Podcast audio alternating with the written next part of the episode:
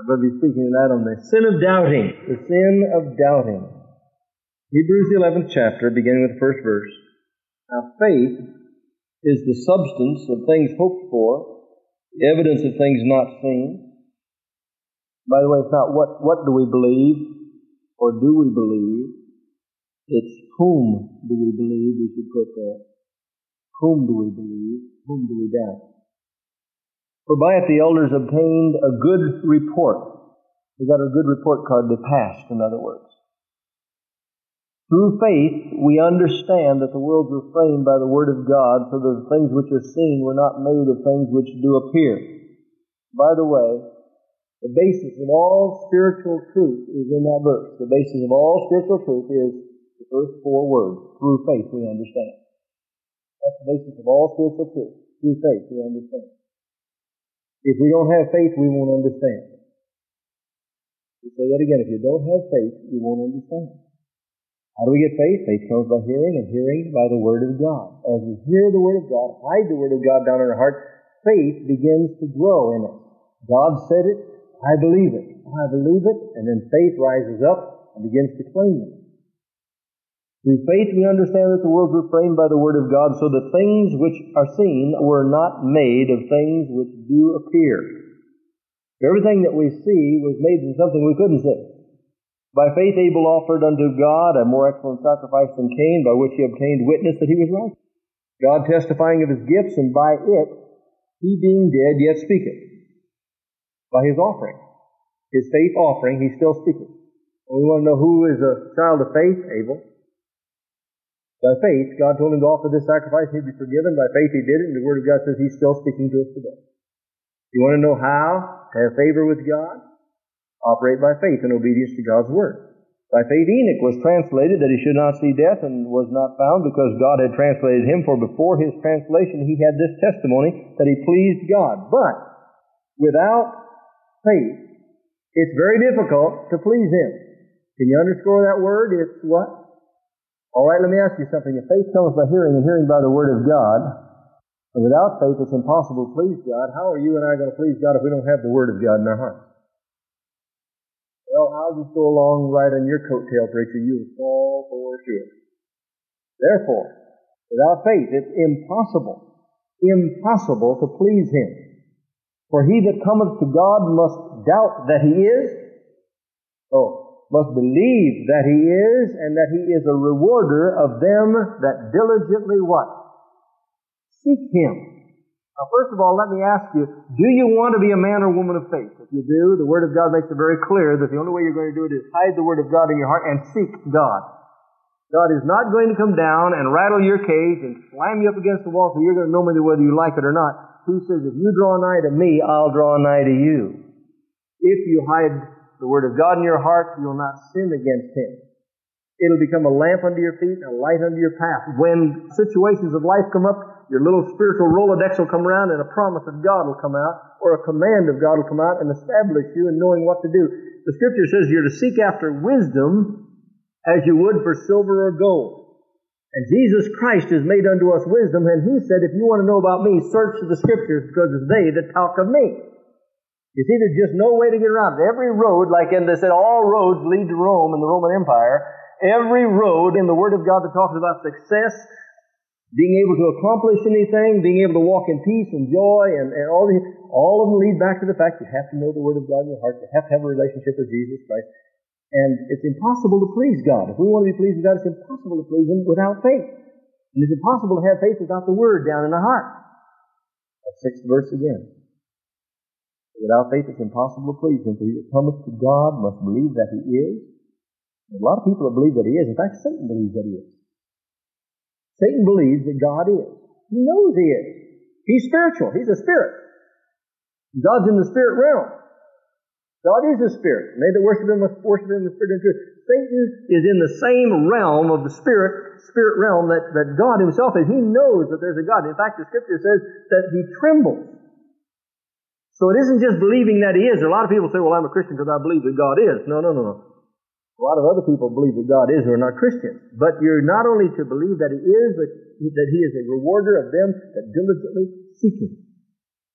Seek ye the Lord while He may be found. Call ye upon Him while He is near. Let the wicked forsake his way, and the unrighteous man his thoughts, let him return unto the Lord. You will have mercy upon him, and to our God who will abundantly pardon, the Scripture says. Now, there's just a couple of things that I noticed as I read the Scriptures that Jesus got very upset over while he was here on earth. Jesus got upset over and over again over lack of faith. The other thing was changing the Word of God over to men's tradition. He got upset with the Pharisees. He says, You are very careful in tithing your mint and cumin and everything, but you leave the weightier matters to the side. He says, You're like whitened sepulchres. On the outside, you're nice and white, but on the inside, you're full of dead men's bones.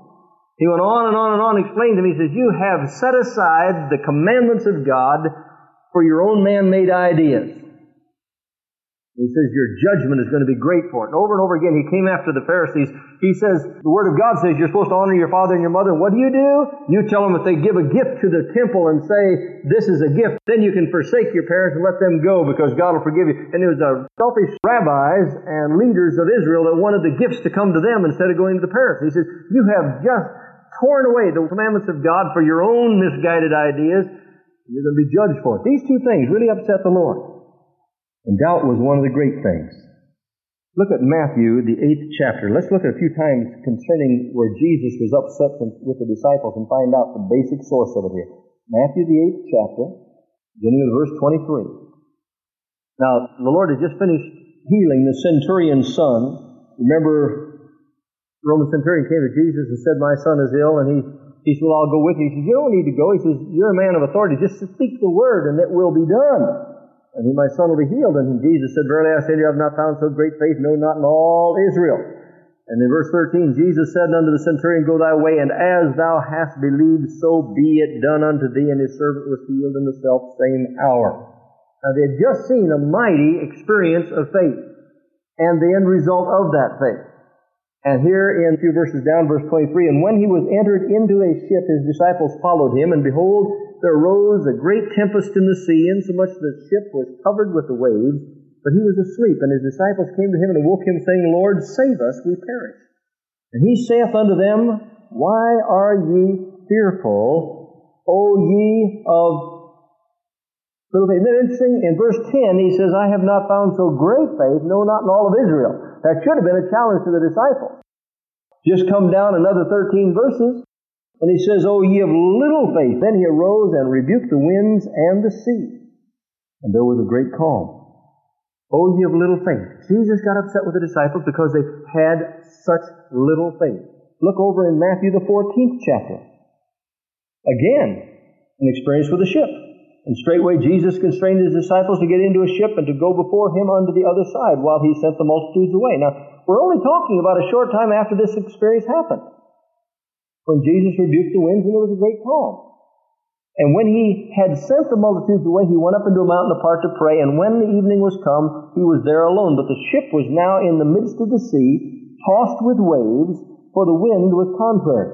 And in the fourth watch of the night, at 4 a.m. in other words, Jesus went unto them walking on the sea. And when the disciples saw him walking on the sea, they were troubled, saying, It is a spirit, and they cried out for fear. Straightway Jesus spake unto them, Be of good cheer, it is I, be not afraid. And Peter answered him and said, Lord, if it be thou, bid me come unto thee on the water.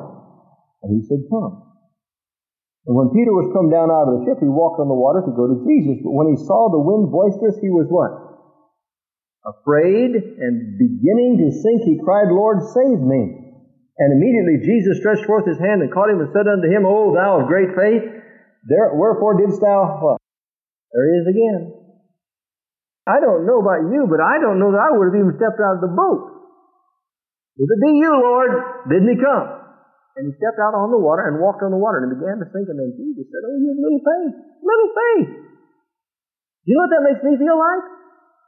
A wart on a mustard seed. Think about it. He was walking on the water. And Jesus said, Ye have little faith. Wherefore didst thou doubt? And when they were come into the ship, the wind ceased. By the way, they just fed 5,000 people, just before that too. Just fed 5,000 people. And Jesus said, Oh, ye of little faith. Matthew 16, verse 5. When his disciples were come to the other side, they had forgotten to take bread, and Jesus said unto them, Take heed and beware of the leaven of the Pharisees and the Sadducees. And they reasoned among themselves, saying, It is because we have taken no bread. Which when Jesus perceived, he said unto them, O ye of little faith, why reason ye among yourselves because ye brought no bread? Do ye not yet understand, neither remember the five loaves of the five thousand, how many baskets you took up, and neither the seven loaves of the four thousand, how many baskets you took up? Again, he said, I can't believe you guys. I have calmed the storm for you twice. I've fed 5,000. You've seen miracles happen. The centurion's son was healed. And yet, you can't believe me for these things. I wonder what Jesus would say to us if he were to appear tonight. What do you think he'd say to you? If this is what he said to his disciples. He said, yes, but the disciples were with him and they saw all these things. Yes, but you and I have the total thing, the total ministry recorded for us. We get to see the whole thing and what happened in the early church and everything.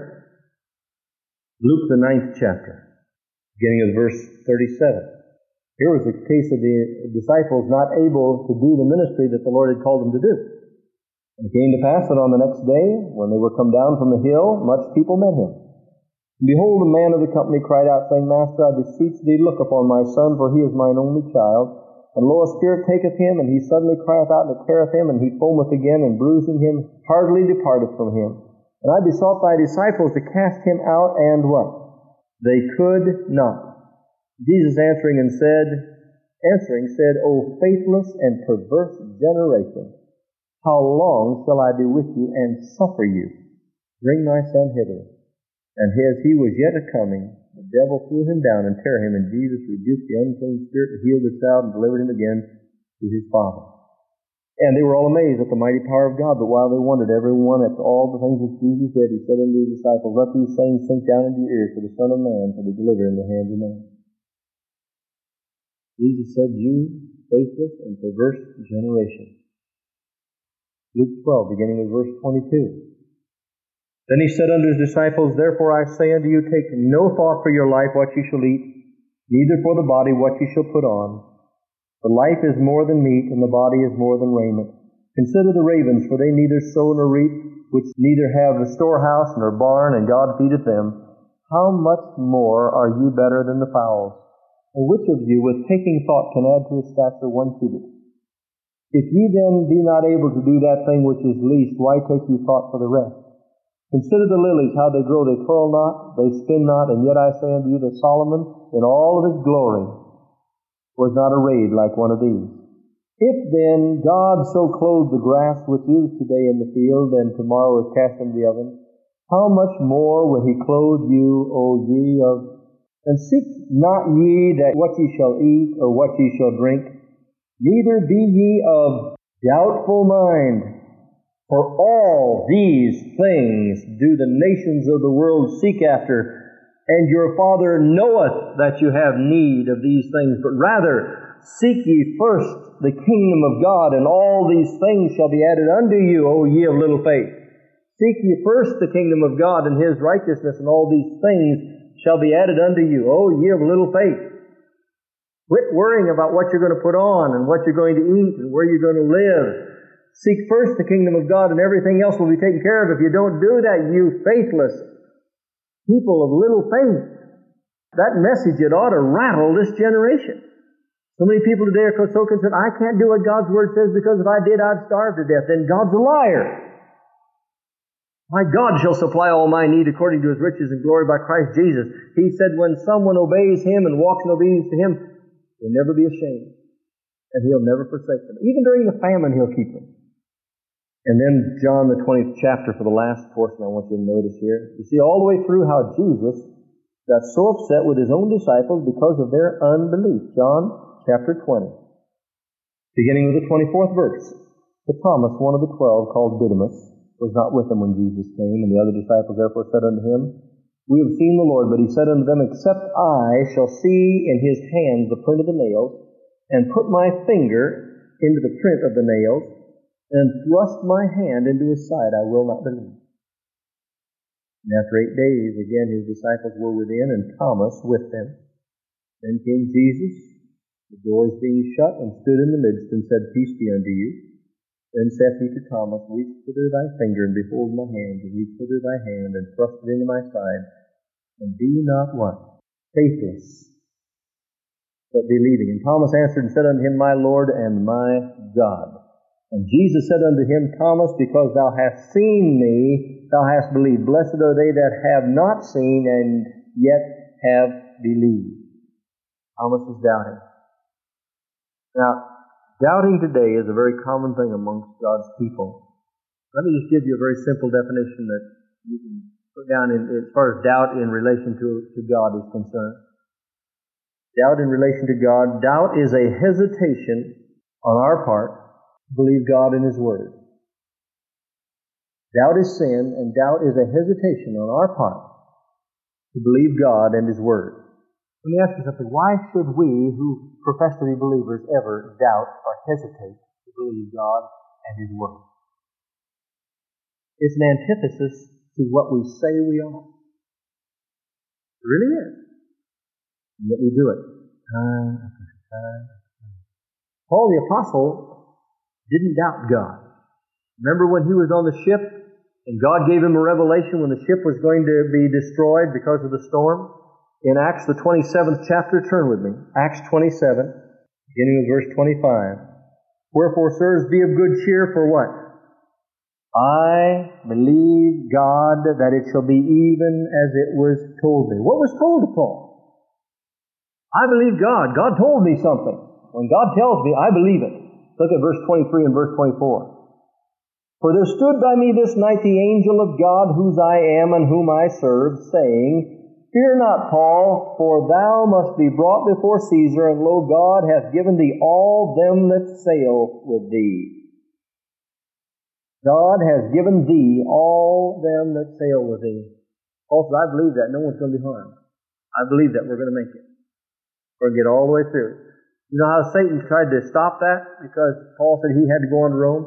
When they shipwrecked, you remember he was picking up some firewood to throw in the fire, and there was a venomous viper that bit him and clung to his hand, and everybody says, uh-huh, he must have been a murderer or some terrible criminal because now justice has gotten him anyway, and they stood and watched and waited for Paul to fall over dead. When he didn't do it, they all of a sudden said, this man must be a god.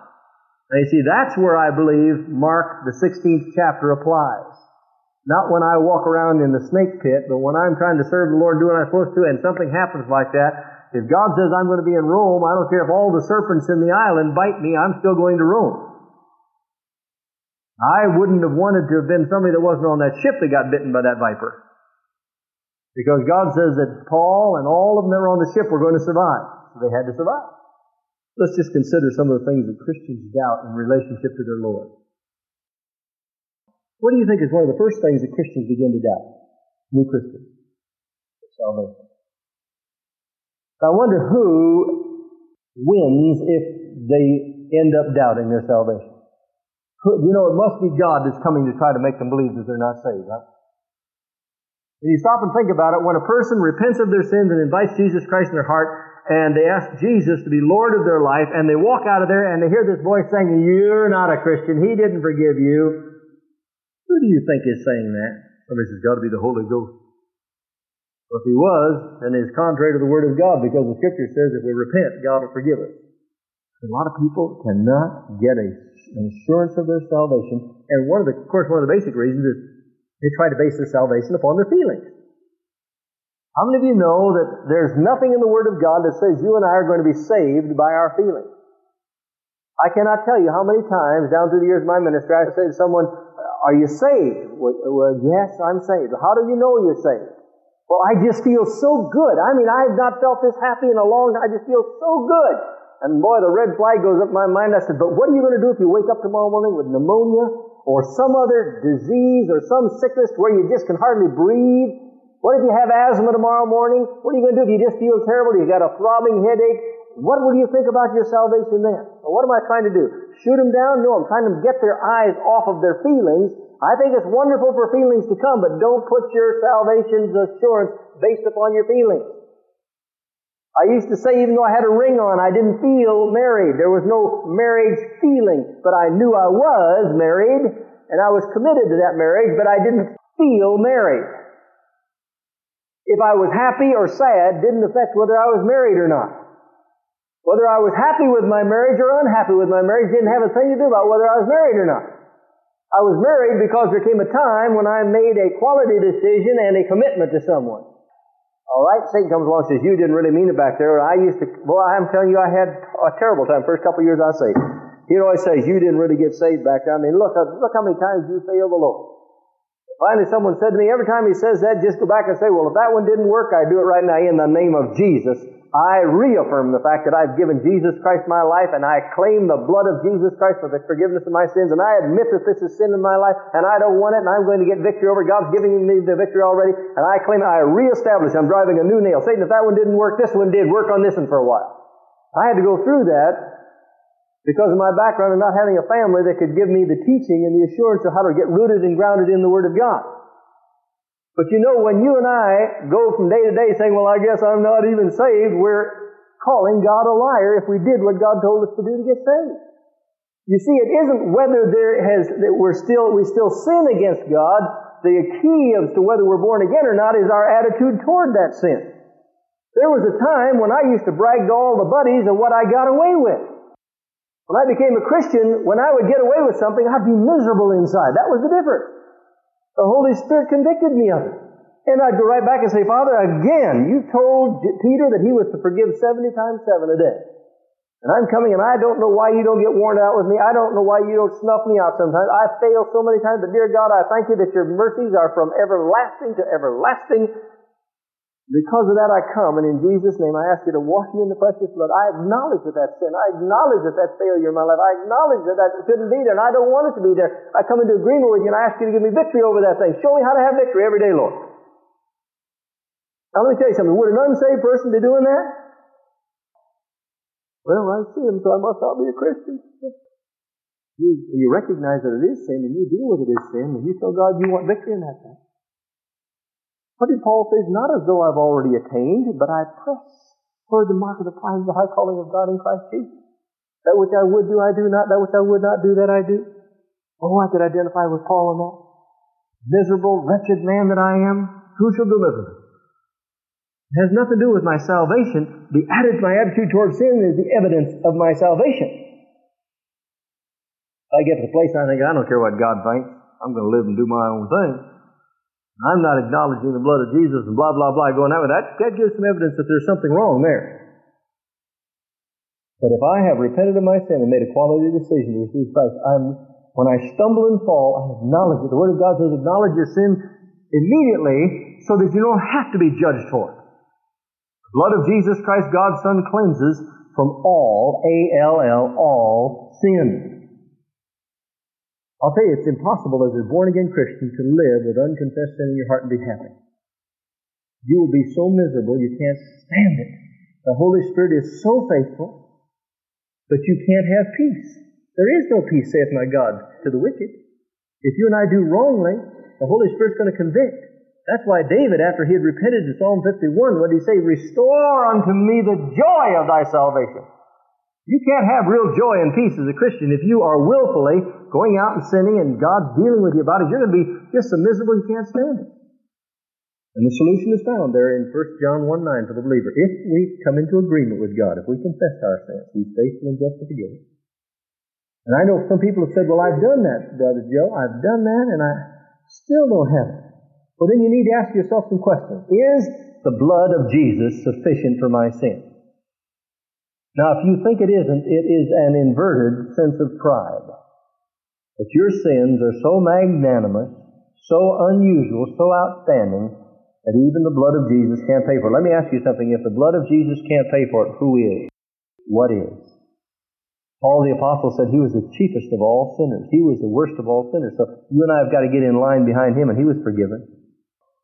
Is the blood of Jesus Christ sufficient? Was Christ's death in my behalf enough to take care of my sin, past, present, future sin? The Word of God says that He died once for all, for the sins of all mankind, once for all. And yet many Christians go around with doubt and unbelief in their heart. Third question you have to ask is, Jesus Christ strong enough to keep me? Is he strong enough to keep me? Now, if I ask you that question, does something pop up in your, some truth pop up into your head immediately? Let me just tell you what pops up. I am Alpha and Omega, the beginning and the end. Jesus Christ, the author and the finisher of my faith. God is able to do exceeding abundantly above all that I can ask or think, for He is able to keep you from falling and to present you faultless before His presence with exceeding joy to the only wise God, our Savior, be majesty, dominion, power, both now and evermore. What's happening? The Word of God wells up in me. Can Jesus Christ keep me? Is He strong enough to keep me? Is anything too difficult for me? Nothing is too difficult for Thee, Lord. With God, all things are possible.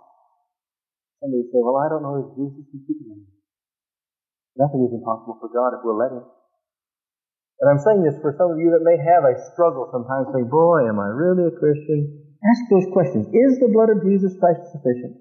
Was Christ's death for me enough in God's sight?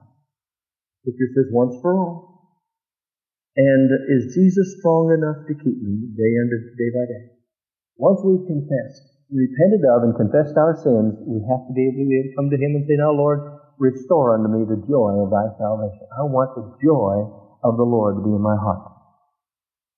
We're stop right there because we'll get into some other doubts and unbelief that Christians have. See, the devil would just love to keep you in defeat, in discouragement, and despondency. Jesus said, I'm come that you might have life and have it abundantly. And we need to say, Lord, help me to operate and function in my daily life so that you don't come around saying to me, Oh, ye of little faith. You faithless and perverse generation that we will be able to agree with what the writer of the Hebrews said. Believe that he is, and he's a rewarder of them that diligently seek him. But without faith, it's impossible to please God. It's impossible. God give us the faith. We all have the faith. We have the measure of faith. But what we do with it will make the difference. You see, I don't have any, if you say you don't have faith, then you call God a liar because the scripture says every man has the measure of faith. And you and I start with the measure of faith and begin to cause our faith to grow. How? Again, how do we make our faith grow? Faith cometh by hearing, and hearing by the Word of God. No Word of God, no hearing, no hearing, no faith, no faith, no results. Just doubt, unbelief, defeat, and get away from it. Search the Scriptures. Get the Word of God and hide it down in your heart. And then begin to say it. Take the sword of the Spirit, which is the Word of God, and come against the enemy with the Word of God. When Jesus rebuked Satan in the Bible, I believe he took the Word of God and says, It is written. Take that, Satan. When you and I come into defeat, come into discouragement, come into conflict, come into tribulation, come into testings, we only have one weapon. That's the Word of God. And that weapon's not going to do us any good if we don't have any faith in it.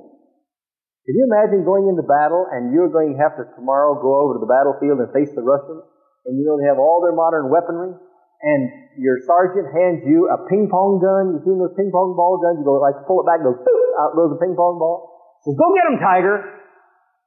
You see yourself going over there and saying, now I wonder if it's going to be the Russians equivalent of an M1 that's going to get me before I hit him with a ping pong ball. You have no faith. You know, but that's just exactly the way a lot of Christians go around trying to win the victory against Satan. There is no other weapon that's going to work other than the sword of the Spirit, which is the Word of God by faith. Operates. The very thing we've been talking about, the blood of Jesus Christ, taking uh, the word of our testimony and the blood of the Lamb, declaring what the Word has done for us and what the blood has accomplished for us. Unbelief is a horrible sin. God doesn't want it in our lives. Jesus got more upset about that and many other things that we get upset about today. He even said to the woman who was caught in the act of adultery, Neither do I condemn thee, go and sin no more. He said unto the disciples, You have little faith. I don't want him to rebuke me. I, I really want to operate by faith more and more every day. I know it's not going to happen if I don't hide more and more of His Word in my heart and begin to operate by the Word more and more every day. Psalm 23. We've been talking about the sin of doubting. The sin of doubting.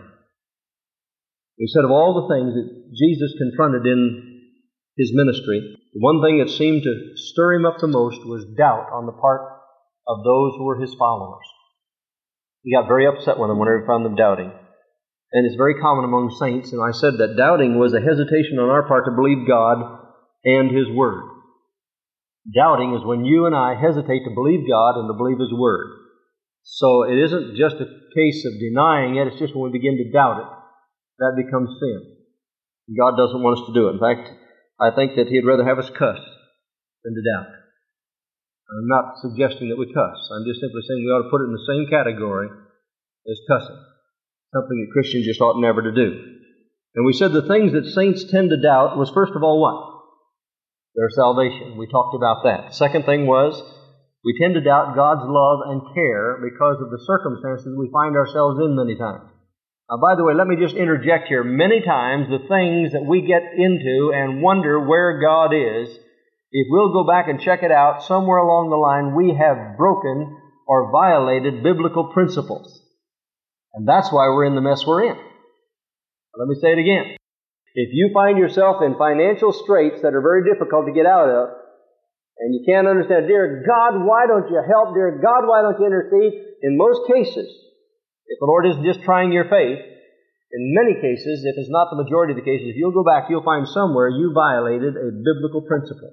And when you violate a biblical principle, whatever you sow, it's a universal law, whatever you sow, you reap. And so we have to go back and say, Lord, please show me, where did I violate a biblical principle? If we're in financial straits, have we quit blessing others or planting seeds, or have we been robbing the Lord of His tithes and offerings? You know, I'll tell you, there are going to be a lot of people who are going to be stunned when they stand before the Lord when He says, You have robbed me of tithes and offerings. So Bill Gothard one time promised the Lord years ago that he would spend, I think it was five minutes or 30 minutes a day. Some of you at that seminar, he keeps telling that story. That it was five minutes a day or maybe it was 30 minutes a day every single day in the Word. And he got away from it and didn't do it for months at a time. And things started to fall apart on him and he got down before the Lord and said, Lord, what's going on? And the Lord reminded him of that promise. And he sat down and said, Lord, I will go back and restore all that time that I said I'd give to you. I'll restore it and he said he stopped everything else and went back and began to read the Word of God and study the Word of God and make up all the past time that he had missed. And he said, out of that study came these seminars. And God turned everything around for him. But if there's an area that you're having difficulty in right now, you might go back and say, Lord, have I violated a biblical principle? If I have, please show me that biblical principle that I violated. You know, some people wonder, why can't I have joy? Why don't I have peace? Why aren't things working out the way they ought to? Why aren't men giving into my bosom? You've probably broken a biblical principle somewhere. And if you go back and get that taken care of, God will begin to pour open the doors and windows of heaven and pour out a blessing again on you. And like I say, I think it's a much greater blessing to give than it is to receive. And there have been many, many times I've received and received and received, and I've always said, Lord, let me have the greater blessing. Let me give too. But many times when we think that God is not taking care of us with His love and care, it isn't that He isn't. It's that he can't because we violated his principles. And God will not bless disobedience or dumb gone to seed. And you say, well, why would you say it that way? Because it's an open book test. All you have to do is read it for yourself. If you want to find out what God wants from you, read it. Once you find out what it says, do what it says, and if you'll do what it says, He will bless. When we obey Him, we can expect His blessings to come. So when we doubt His love and care, I, I, really encourage you to go back and say, Lord, if I missed a biblical principle, if I have, I will restore, I will come back, and I will make it right, Lord. If you'll do it, God's blessing will begin to flow again. You know what some people tend to do? They made a promise to God, and they'll say, well, God, if you'll just forget that, I'll go on from here. I would make sure I got a clear track on that before I did it. Because when you make a vow to God, it's better never to make one than to make it and to break it. So the third thing I said was we begin to doubt God in the area of His promises to us. Again, His promises are to the obedient. If we're not obedient, there are no promises to us. Should I say that again? If we're disobedient to the Lord, there are no promises to us until we repent. Promises are to those who obey. What did God say to the children of Israel? If you will keep my commandments and do all these things I tell you to do, then blessing, blessing, blessing, blessing, blessing. But if you don't, then curse, curse, curse, curse, curse, curse, curse.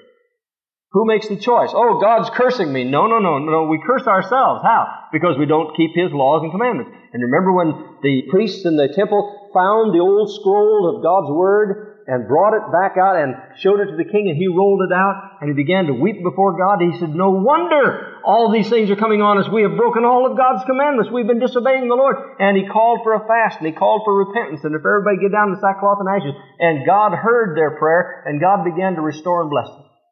But many saints doubt their salvation, God's love and care, God's promises, and the promises are peace. He's promised us peace, His peace. If we don't have it again, let's get back and find out why. Where have we violated the principle? Where are we failing to believe what God says? Second, joy. God wants us to have joy. That my joy might be in you. Have you seen some Christians that look like they could step on their lower lip or could eat oats out of a three foot stovepipe? Ever seen that? You just, you just need an inoculation from whatever they've got, that disease that they've got. You've got to mark it down. I've actually had people say, if that's what it means to be a Christian, I'm not interested. But that is not what it means to be a Christian because he said, the joy of the Lord is your strength. God wants us to have joy. Now again, let me say, we cannot break God's commandments. We cannot disobey His word and have joy. In fact, I can't think of anything a more miserable creature on the face of the earth than a backslidden, disobedient Christian. They know what they're supposed to do, and they're not doing it, and they make excuses for why they're not doing it, and they know it doesn't count, because God says, Thou shalt love me first, seek first the kingdom of God, and all these things be added unto you. Well, Lord, I'll get it all straightened up. When I get all my other things straightened up, He says, No, you've got the cart before the horse. You got to turn it around, get it straight. And they say, God has just really followed me up and missed me. I mean, He's got me in a mess. No, no, no. We get ourselves in a mess, and we have to go back and say, How can I straighten it up? By obeying His word. Now, the one we want to get to tonight, very quickly is found in Psalm 23. God promises guidance to his children. Guidance to his children. The Lord is my what? Shepherd, I shall not want. He maketh me to lie down in green pastures. He leadeth me beside the still waters. He restoreth my soul. He leadeth me in the paths of righteousness for his name's sake. Yea, though I walk through the valley of shadow of death, I'll fear no evil, for thou art with me. Thy rod and thy staff, that's discipline and support. Thy rod and thy staff, they comfort me. In that order, discipline and then support. Thy rod and thy staff, first he disciplines us and then he supports us. Thou preparest a table before me in the presence of mine enemies. If you don't think that's something, you get some enemy you've really been afraid of and have them stand right in front of you, you sit down and try to eat. If you don't know what they're going to do to you, they, they threaten to beat you up. I'll tell you, you lose your appetite quickly. He says, He prepares a table before us in the presence of His enemies. He anoints our head with oil, and our cup runs over. I'm not going to get into all the details of this, but it was a tradition back in that day whenever you invited a guest in the house. Today we say, hey, make yourself at home. There's the refrigerator. There's the anything you need. Go take a shower, bath. That's your room in there. Back in that day, if they wanted to make you welcome, you'd hold out your cup and they'd pour the drink in it. They'd let it run all over out on the floor because they didn't have rugs on the floor back in that day. They had hard floors or dirt floors. And they'd let it run over. And in saying that, they'd say, you are just so welcome in our place. And he said, The Lord in his presence always pours my cup to overflowing. Surely goodness and mercy shall follow me all the days of my life, and I'll dwell in the house of the Lord forever. Now, I want you to notice something here. Lord is my shepherd, I shall not want. He leadeth me. I want you to get the picture here now. You see, when we're working with cattle in the United States, when people work with cattle, they drive cattle. You don't drive sheep, you lead sheep. A shepherd leads sheep. Now, it's very, very important that you see this when we're talking about biblical guidance. People say, well, the Lord led me to do thus and such. And I look at them and say, no, He didn't. Oh, yes, I prayed about it and I just got this gooey feeling all over and I just felt these little bumps up and down my spine and everything. I said, it wasn't God at all. Oh, yes, it was. No, no, no. You see, God will never lead you in a place where He won't go. I've had people say to me, the Lord just showed me that this other gal over here, she's going to divorce her husband and, and and I'm going to divorce my wife, and God told us to get together, we'll be in the ministry together. How many of you know that's not the Lord leading? I use that as an illustration because that comes to me the most. But there are a lot of people that say, well, God told me to get a brand new car. The Lord led me to get a brand new car. Well, did you need a new car? Well, no, but I did. It's just really, was it God that wanted us to get a brand new car, or was it pride that wanted us to get a brand new car? Well, the Lord just told me that I could have this very, very fancy place up in the mountains. So did the Lord tell you to do that? If he were to come tomorrow, would you feel glad that you did that rather than give the money to missions? You see, what I'm saying is, if he's leading anywhere we go, we should be able to say that I'm following the Lord. First of all, I insist on following the Lord. So if I feel like I want to go in this direction, I'll first of all say, Lord, is this contrary to your word? Now see, some people would like to see a physical image in front of them and say, now that's the Lord, I can follow him anywhere. But you don't have to do this. He said, if you want to find out about, about me, search the word, search the scripture, because that's where I am. It reveals me. It tells all about me. The Holy Spirit has come to reveal and make Jesus real to you, and the more you know of the Word, the more you'll know of the will of God. The Spirit of God will teach you all things and bring all things to remembrance whatsoever He has said unto you. Now the first thing is, if you're walking where the Lord wants you to walk, you will be obeying and walking in biblical principles. The second thing is, you won't always like where you're going. He leads us. It's an interesting thing to me how few young men are ever led by the Spirit of God to go to the mission field. A lot of young ladies, but not very many young men. That's always been a concern to me. I've always wondered why that is. God always calls them to make a lot of money here at home.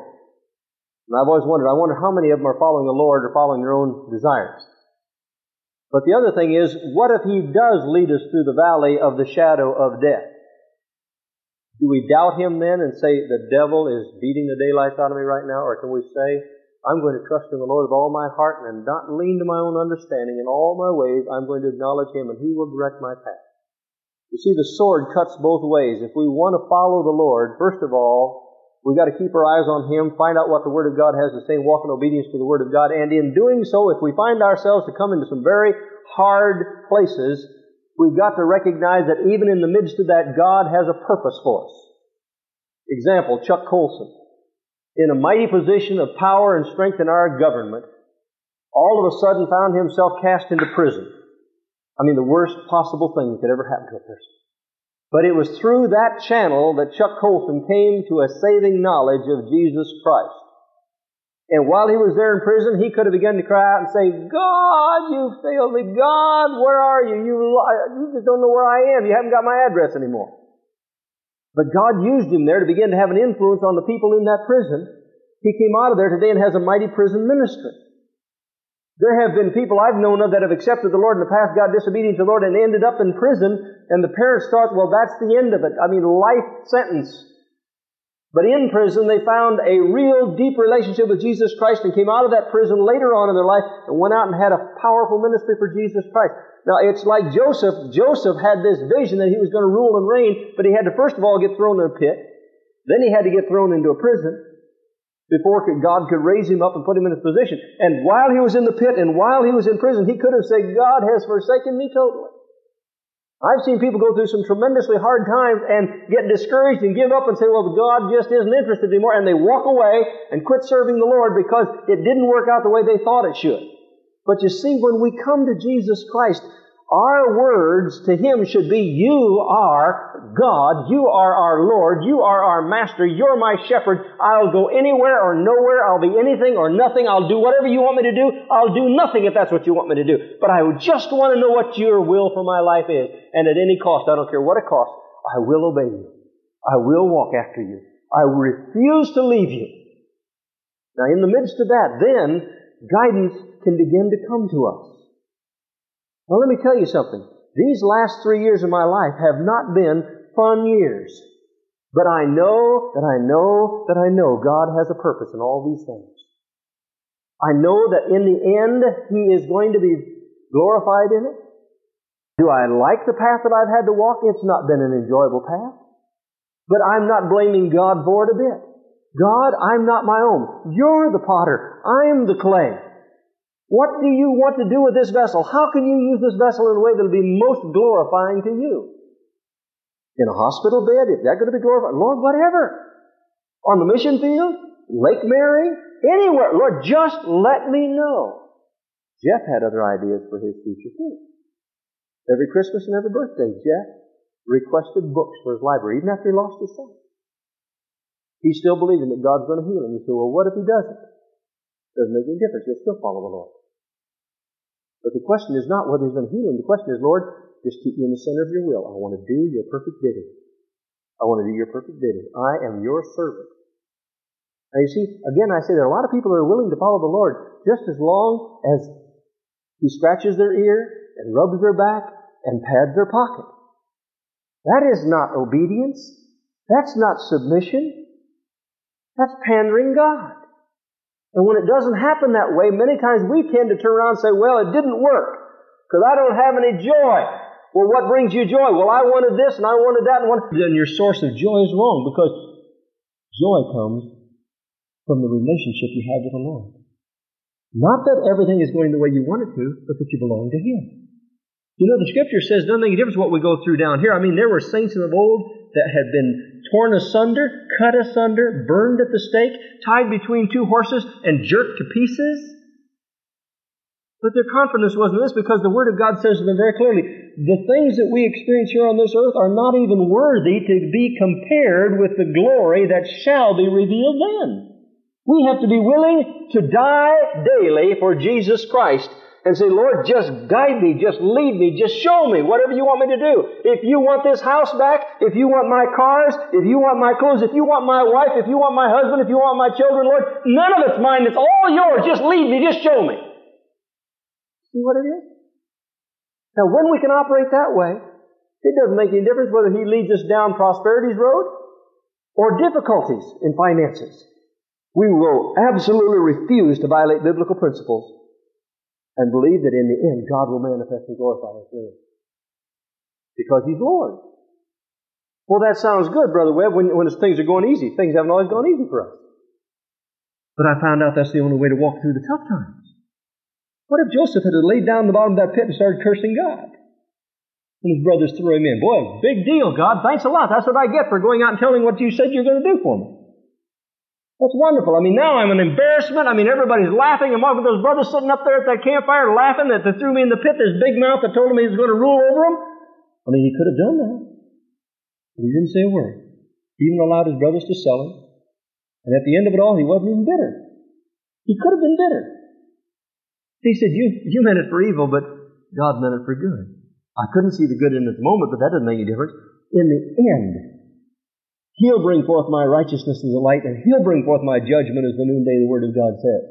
So I'll just obey Him. I'll just let Him do whatever. Can you imagine the feeling that Joseph had when he tried to do rightly? But he wasn't even doing wrongly. When Potiphar's wife came and grabbed him by the sleeve and said, Come lay with me. Now, if that had been typical preachers today, they probably, she probably would have been taken up on that. But Joseph says, I cannot do this before my God.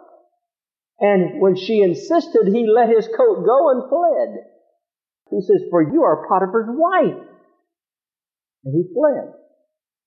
And then she lied about it. And he got thrown into prison without any cause whatsoever. Now I'm asking you, couldn't Joseph have gotten very disgusted and said, God, take it and stuff it? Just forget it. If this is what I get for serving you, you ever felt like that? You ever come down to that? So I thought everything's going to go. I mean, I've confessed all these new cars, I've confessed all this money, and I've confessed all this prosperity, and now my heels are hanging out, and my elbows are hanging out, and my pants don't fit, and all this. Dear God, just forget it. That's not submission to the Lord. He's got to be absolute Lord of everything. And you know, until we come to that place, He'll, he'll allow us to be tested and tried to see if we really mean business. What did He say about the children of Israel? I took you out in the wilderness for 40 years, let you wander around, just to see if you would trust me. And you know something? I've known some Christians that have been wandering around just like that for years. They get their wooden leg in a knothole and around and around and around. God says, You haven't learned yet? Go on. You haven't learned yet? Just keep on going. Dear God, God never treats me right. No, no, no, dummy. Get your leg out of the wooden knothole and begin to do what He says. Because His thoughts toward us are continually good. He wants to bless us. You want to know what God wants us to have? Look at the Garden of Eden. You want to know what God wants us to have? Look how heaven is described.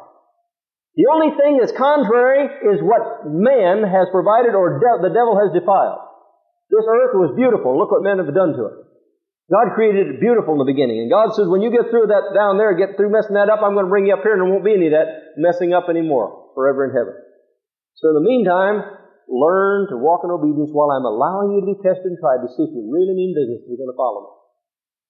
Again, I say, when we talk about guidance, I'm not talking about the Lord leading us into gold mines. I'm talking about us being willing to say, Lord, anywhere you want me to go. You're the shepherd. You know what kind of food I need. You know the rest I need. You know the supplies I need. You know everything. You see, the Word of God calls him our shepherd, the good shepherd, and the chief shepherd, which tells us you couldn't have better leadership than Jesus Christ. Look at James, the first chapter, verses 5 through 8. Now, this is when we're not going in the way we think we ought to be going would rather be going another way. If any of you lack wisdom, let him ask of God. In other words, Lord, where have I missed it? Lord, why is it going in this direction? What are you trying to show me through this experience? Let him ask of God that giveth to all men liberally and upbraideth not, and it shall be given him. But let him ask in faith, nothing wavering. For he that wavereth is like a wave of the sea, driven with the wind and tossed. For let not that man think that he shall receive what? Underscore that. Let not that man think he shall receive anything of the Lord. A double minded man is unstable in all his ways. You say, I haven't been getting from God what I want to get. Are you unstable in all your ways? Are you double minded? What's double minded? Well, you're more of a thermometer than you are a thermostat. You let the surrounding circumstances and environment and temperature regulate what you're going to be. If you're around non-Christians, you begin to float toward them. If you're around Christians, you try to butterfly toward them and you just waver back and forth. One day you'll sit in church and say, Amen, glory to God, Pastor, that's great. And the next time when a, something hits you during the week, oh dear God, oh, why even try? I mean, it's all, that's double-mindedness. You don't say what the circumstances are, you say what the Word of God says. And then you say, now if there's any way, Father, that I am missing this truth and operating out of your Word and out of your will, show me. I need wisdom in this thing. And then begin to search the scriptures for that particular thing, that subject. It's amazing to me when some people are walking in disobedience in the area of lust or in the area of, of dishonesty or whatever it might be, they're over here reading about heaven. Forget about heaven. Find out how to walk on earth before you start worrying about how you're going to float to heaven. How can I operate by biblical principles here so that I can get to heaven and enjoy heaven? Guidance from the Word of God. But he says if you come to him and doubt, and you waver back and forth, you believe and then you doubt, you don't believe, you aren't, you can't be, but then you say, well, I've, God, I'm believing you for this, but you aren't. He says, don't expect anything from me. Doubt activates Satan, but faith activates God. You want guidance when you ask for it. First of all, make sure you're operating by biblical principles. I can't emphasize that enough. Make sure you're operating by biblical principles. Well, Brother Webb, how can I do that? Find out what the Word says about it. John, the 10th chapter, 1 through 5. Verily, verily, I say unto you, he that entereth not by the door into the sheepfold, but climbeth up some other way, the same is a thief and a robber. But he that entereth in by the door is the shepherd of the sheep. I've heard people teach that that door is coming through physical birth. Satan did not come into this earth by physical birth. Jesus Christ did. He was born, and therefore he was able to claim title to the earth because he did not sin.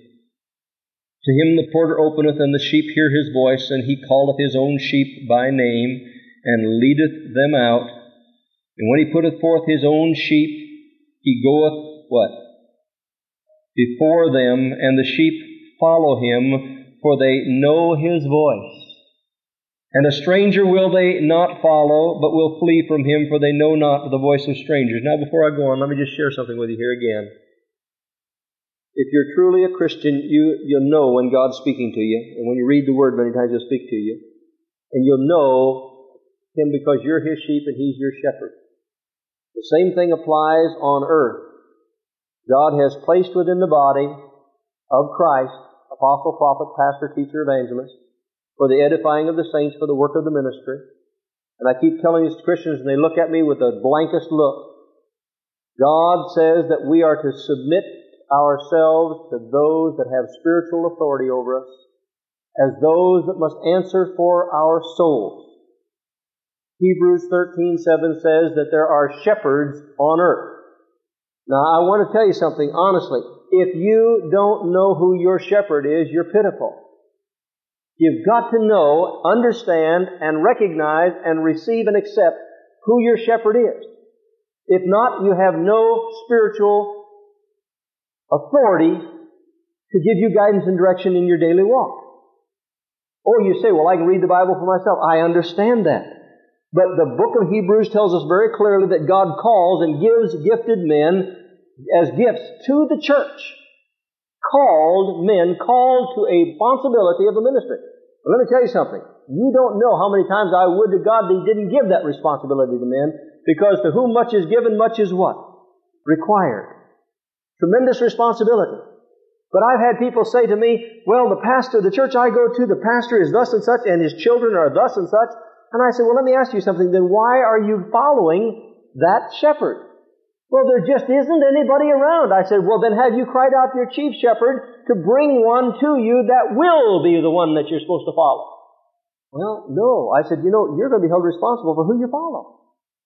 You're supposed to submit, and it says that you should use their life as your pattern to walk. It says also, when you are committed and submitted to a body, and that's your shepherd, how many of you know that every time the sheep get fed, all the sheep go? Not cows all the time, but sheep. If sheep are there and they know food's coming, they'll all be there. How do you know the difference between a sheep and a goat? The ones that are there and the ones that aren't there. You say, Brother Webb, are you calling people goats? Not at all. I'm just simply telling you there's a sheep nature and there's a goat nature. A sheep follows a shepherd.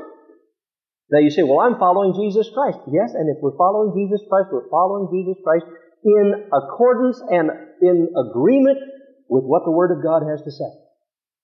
The Word of God says, Don't forsake the assembling of yourselves together as the manner of some is, all the more as you see that day approaching.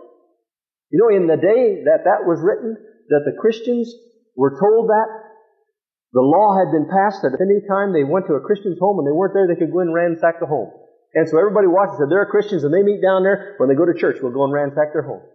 And the writer to the Hebrews says that doesn't make any difference. Be there for that fellowship. You've got to have that fellowship. What difference does it make if they take everything away from you? Spiritual fellowship is more valuable than that. You know what would happen to a preacher today if he ever preached that? They'd skin him alive and tar and feather him, and run him out of town. But that's what the Word says. Now I know it's spiritual to say the Lord is my shepherd and I'm following Him. But if we don't follow Him according to what the Word of God says, we're not following Him. How many of you know that? You can't follow the Lord to say, I'm following the Lord and I'm going to go over here and steal my neighbor's car. That, eh, huh. I'm following the Lord, but I'll just do what I want to when I want to. Huh? You're not following the Lord. And when we're asking God for guidance, the first thing to do is to look in His Word. Verses 26 through 29 real quick. But ye believe not because you're not of my sheep. As I said unto you, my sheep hear my voice. Now, by the way, that's in the present indicative in the Greek. My sheep hear my voice. That's present indicative, which means my sheep keep on hearing or are in the habit of hearing or listening to my voice. Isn't that interesting? They don't just hear it once in a while. They're in the habit of, and they continuously are listening. They are continuously listening and hearing my voice. And I know them, and they follow me. And I give unto them eternal life, and they shall never perish. Neither shall any man pluck them out of my hand. My Father which gave them me is greater than all, and no man is able to pluck them out of my Father's hand. I and my Father are one. But Jesus said, Don't doubt me in guidance. First of all, ye shall know the truth, and the truth will make you free. Thy word is a lamp unto my feet and a light unto my path. The entrance of thy word giveth light. If we want understanding and light, the law of the Lord is perfect. What? What do we sing? Converting the soul. The law of the Lord is, what's the next phrase? What psalm is that? Psalm 19. Psalm 19, verse 7. The law of the Lord is perfect, converting the soul. The testimony of the Lord is sure, steadfast, dependable, making wise the simple. Making wise the simple. Do you want to be wise? Get God's testimony down in your heart. It's His Word. The statutes of the Lord are right, rejoicing the heart. The commandment of the Lord is pure, enlightening the eyes. The fear of the Lord is clean, enduring forever. The judgments of the Lord are true and righteous altogether. More to be desired they than gold, yea, than much fine gold, sweeter also than honey, and the honeycomb. Moreover, by them, by what? By the law, the testimony, the statutes, the commandments, the fear, the judgments, by them is thy servant warned, and in keeping of them there is great reward. Who can understand his errors? Cleanse thou me from secret faults. Keep back thy servant also from presumptuous sins. Let them not have dominion over me. Then shall I be upright, and I shall be innocent from all the transgression. Let the words of my mouth and the meditation of my heart be acceptable in thy sight, O Lord, my strength and my redeemer. God doesn't want us to doubt His guidance. He wants us to believe Him, even when it doesn't look like He's guiding us. And when it doesn't look like that, we've got to get down and say, Lord, I need your wisdom today. I give this whole day to you. Whatever happens, I'm asking you for wisdom and understanding. Let me see, uh, say only those things you'd have me to say. Do only those things you'd have me to do. And regardless of what I want to do, let me be obedient to what your word has already told me I ought to do as a Christian. And then I can begin to expect and believe that you're going to lead me day by day.